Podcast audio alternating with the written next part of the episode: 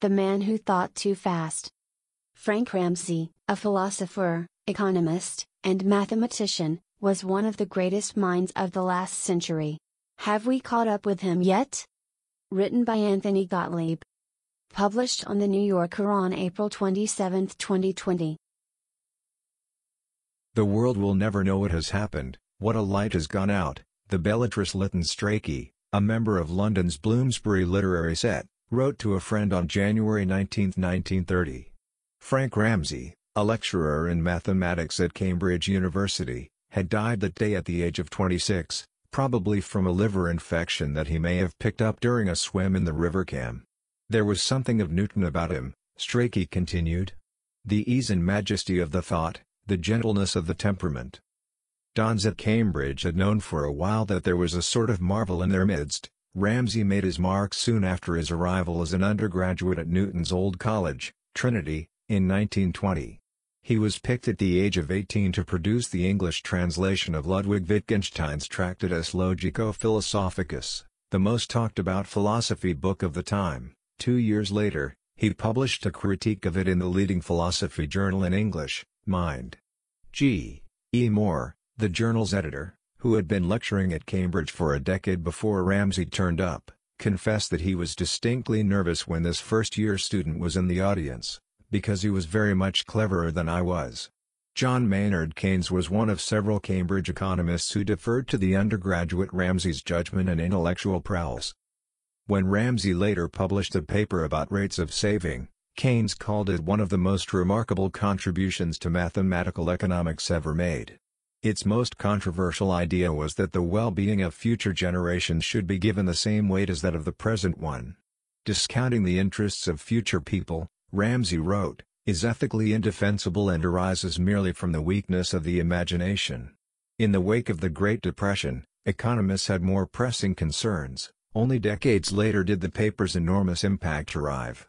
And so it went with most of Ramsey's work.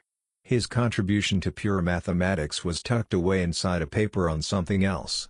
It consisted of two theorems that he used to investigate the procedures for determining the validity of logical formulas. More than 40 years after they were published, these two tools became the basis of a branch of mathematics known as Ramsey theory, which analyzes order and disorder. As an Oxford mathematician, Martin Gould, has explained, Ramsey theory tells us, for instance, that among any six users of Facebook there will always be either a trio of mutual friends or a trio in which none are friends. Ramsey not only died young but lived too early, or so it can seem. He did little to advertise the importance of his ideas, and his modesty did not help. He was not particularly impressed with himself, he thought he was rather lazy. At the same time, the speed with which his mind worked sometimes left a blur on the page, the prominent American philosopher Donald Davidson was one of several thinkers to experience what he dubbed the Ramsey effect. You'd make a thrilling breakthrough only to find that Ramsey had got there first. There was also the problem of Wittgenstein, whose looming example and cult-like following distracted attention from Ramsey's ideas for decades. But Ramsey rose again. Economists now study Ramsey pricing, mathematicians ponder Ramsey numbers.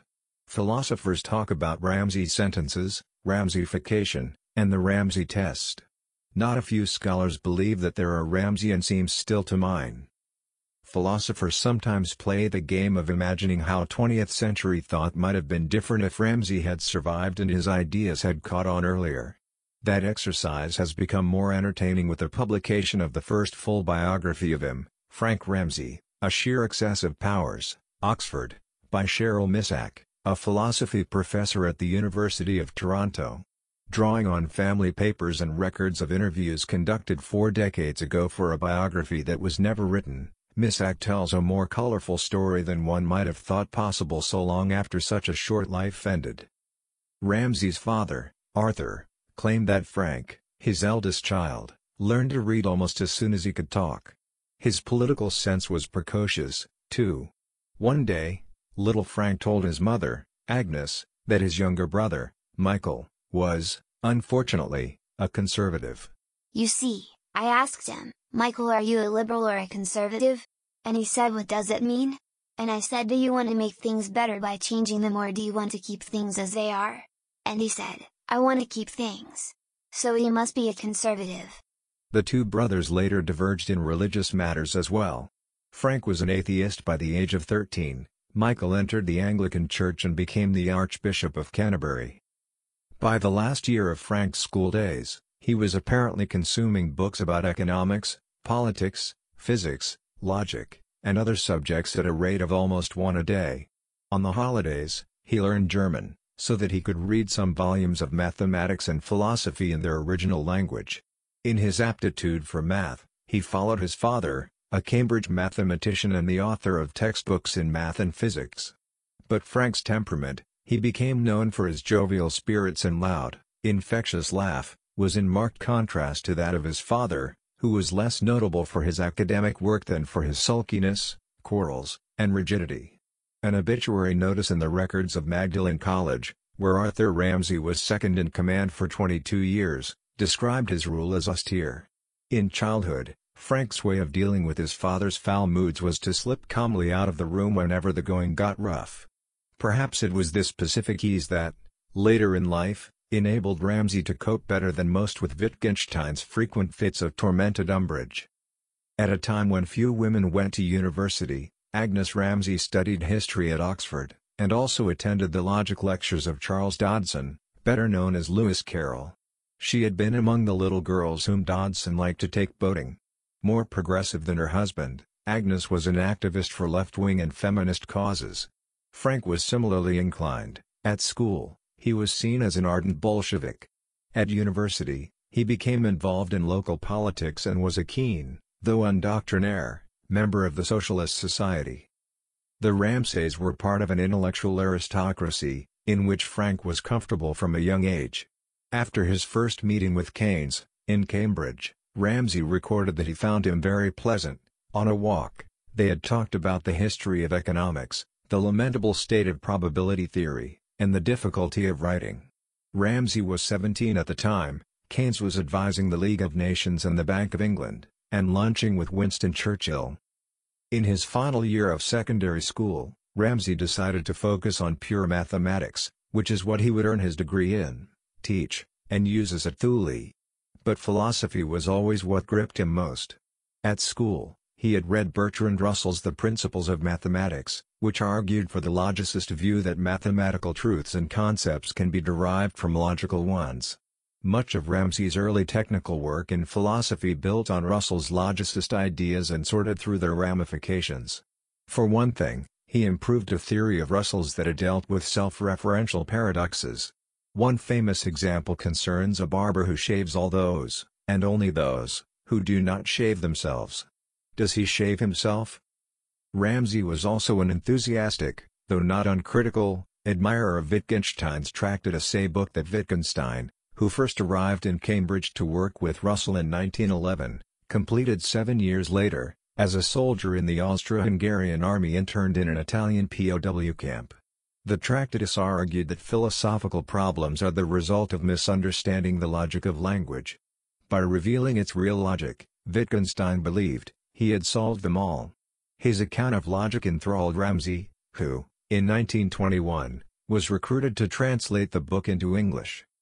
A few months after his graduation, in 1923, Ramsey spent a fortnight in Austria, and grilled Wittgenstein about the Tractatus. The next year, in March, Ramsey returned and spent six months in Vienna. Wittgenstein's youngest sister, Gretl Stonborough, took Ramsey under her wing, and he dined every week in her Baroque palace, with its vast staircase and innumerable reception rooms, as he excitedly wrote home. They went to parties and to the opera. Ramsey had not known how immensely rich the family was. Ludwig lived very simply, he had given all his money to some of his siblings after their father died, Stonborough's elder son, Tommy, who was studying mathematics at Cambridge, once said that it seemed as if mathematics were a part of Ramsey's body, which he used without thinking, like his hands. Ramsey was eager to discuss philosophy with Wittgenstein, but this time there was another reason for his visit, too. Ramsey wanted to be psychoanalyzed, he was anxious about sex and had been suffering from an unhappy passion for a married woman, as he put it in a letter to Wittgenstein. Keynes once observed that Ramsey's simplicity and directness could be almost alarming. Ramsey, in his journals, noted down an exchange with the woman concerned, who was a close family friend, Margaret, will you fuck with me? He asked one day. She replied, do you think once would make any difference? Ramsey seems to have believed that it would, and the matter depressed him, on and off, for two years. In Vienna, he was treated by Theodor Reik, one of Freud's first pupils. Initially, Ramsey found the sessions unpleasant and he was sometimes bored by so much talk about himself. He lent Reik a copy of the Tractatus, and was annoyed when Reik declared that its author must have some sort of compulsion neurosis. But after six months he told his parents that he found Reik jolly clever, and that being analyzed was likely to improve his work. Even the foundations of mathematics could be illuminated by psychoanalysis, Ramsey thought, guarding against one's emotional biases would make it easier to get a clearer view of the truth. Ramsey returned to Cambridge in October, 1924, and evidently considered himself cured. Meanwhile, Reik told a friend of Ramsey's that there had never been much wrong with him. Ramsey, taking up a fellowship at Keynes's College, King's, began lecturing on mathematics. Tall and increasingly round, he had a lumbering grace, and acquitted himself well at lawn tennis. A friend, writing in her diary, described a broad face that always seems ready to break into a wide smile. He fell in love with Lettice Baker, a spirited woman five years his senior, who had excelled in science and philosophy as a Cambridge undergraduate and was working at the university's psychology laboratories. They were married in 1925, just after an odd episode during a summer party at Keynes's country place. Several Bloomsbury figures were there, including Virginia Woolf and Keynes's new wife, a Russian ballerina, Lydia Lopokova. Unfortunately, Wittgenstein was, too. Lydia made the mistake of remarking, what a beautiful tree, presumably too casually, whereupon Wittgenstein glared and demanded, what do you mean? And she burst into tears. Wittgenstein also became annoyed with Ramsey, who took issue when Wittgenstein declared Freud morally deficient. Although Ramsey didn't bear grudges, the two men had no contact for four years, except for a distinctly cool exchange of letters in 1927 about the logic of equals. In Love and Full of Ideas, Ramsey said in early 1925, I find, just now at least, the world a pleasant and exciting place.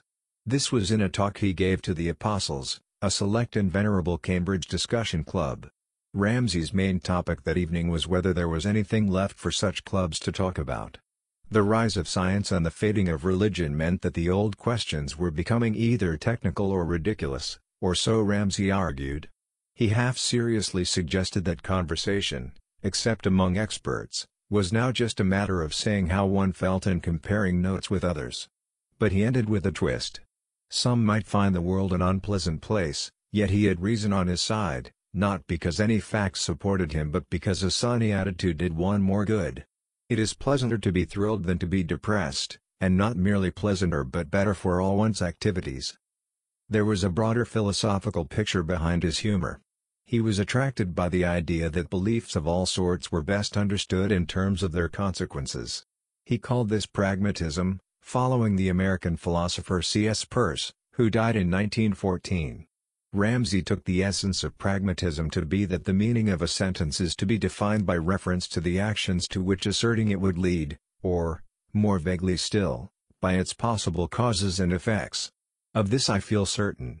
Part of the essence of any belief, he later wrote, is that we deduce from it, and act on it in a certain way. In 1926, Ramsey composed a long paper about truth and probability which looked at the effects of what he called partial beliefs that is, of people's judgments of probability. This may have been his most influential work. It ingeniously used the bets one would make in hypothetical situations to measure how firmly one believes a proposition and how much one wants something and thus laid the foundations of what are now known as decision theory and the subjective theory of probability. Ramsey hoped to turn his essay about truth and probability into a book, which he worked on in the late 20s, but during this time he also produced two articles for the Economic Journal, which was edited by Keynes. One was the article on savings, Ramsey mentioned to Keynes that it was much easier to concentrate on than philosophy and the other was about tax, and ultimately no less consequential. Its key proposal is that, given certain conditions, The rates of sales taxes should be set in such a way that the production of each taxed commodity falls by the same proportion. The tax article, like the savings one, eventually became the basis of a subfield of economics concerned with optimal taxation, and changed the way economists thought about public finance. When Wittgenstein returned to Cambridge, early in 1929, Ramsey was eager to resume their philosophical talks, and it seems that Wittgenstein was as well. He moved in with Ramsey and Lettice until he found his own place, and the two men had intensive discussions throughout Ramsey's last year. In a letter from this time, Keynes wrote to his wife that Wittgenstein had come to dinner and was more normal in every way than I have ever known him. One woman at last has succeeded in soothing the fierceness of the savage brute, Lettice Ramsey. Misak thinks that Frank Ramsey had a transformative effect on Wittgenstein at this time, too.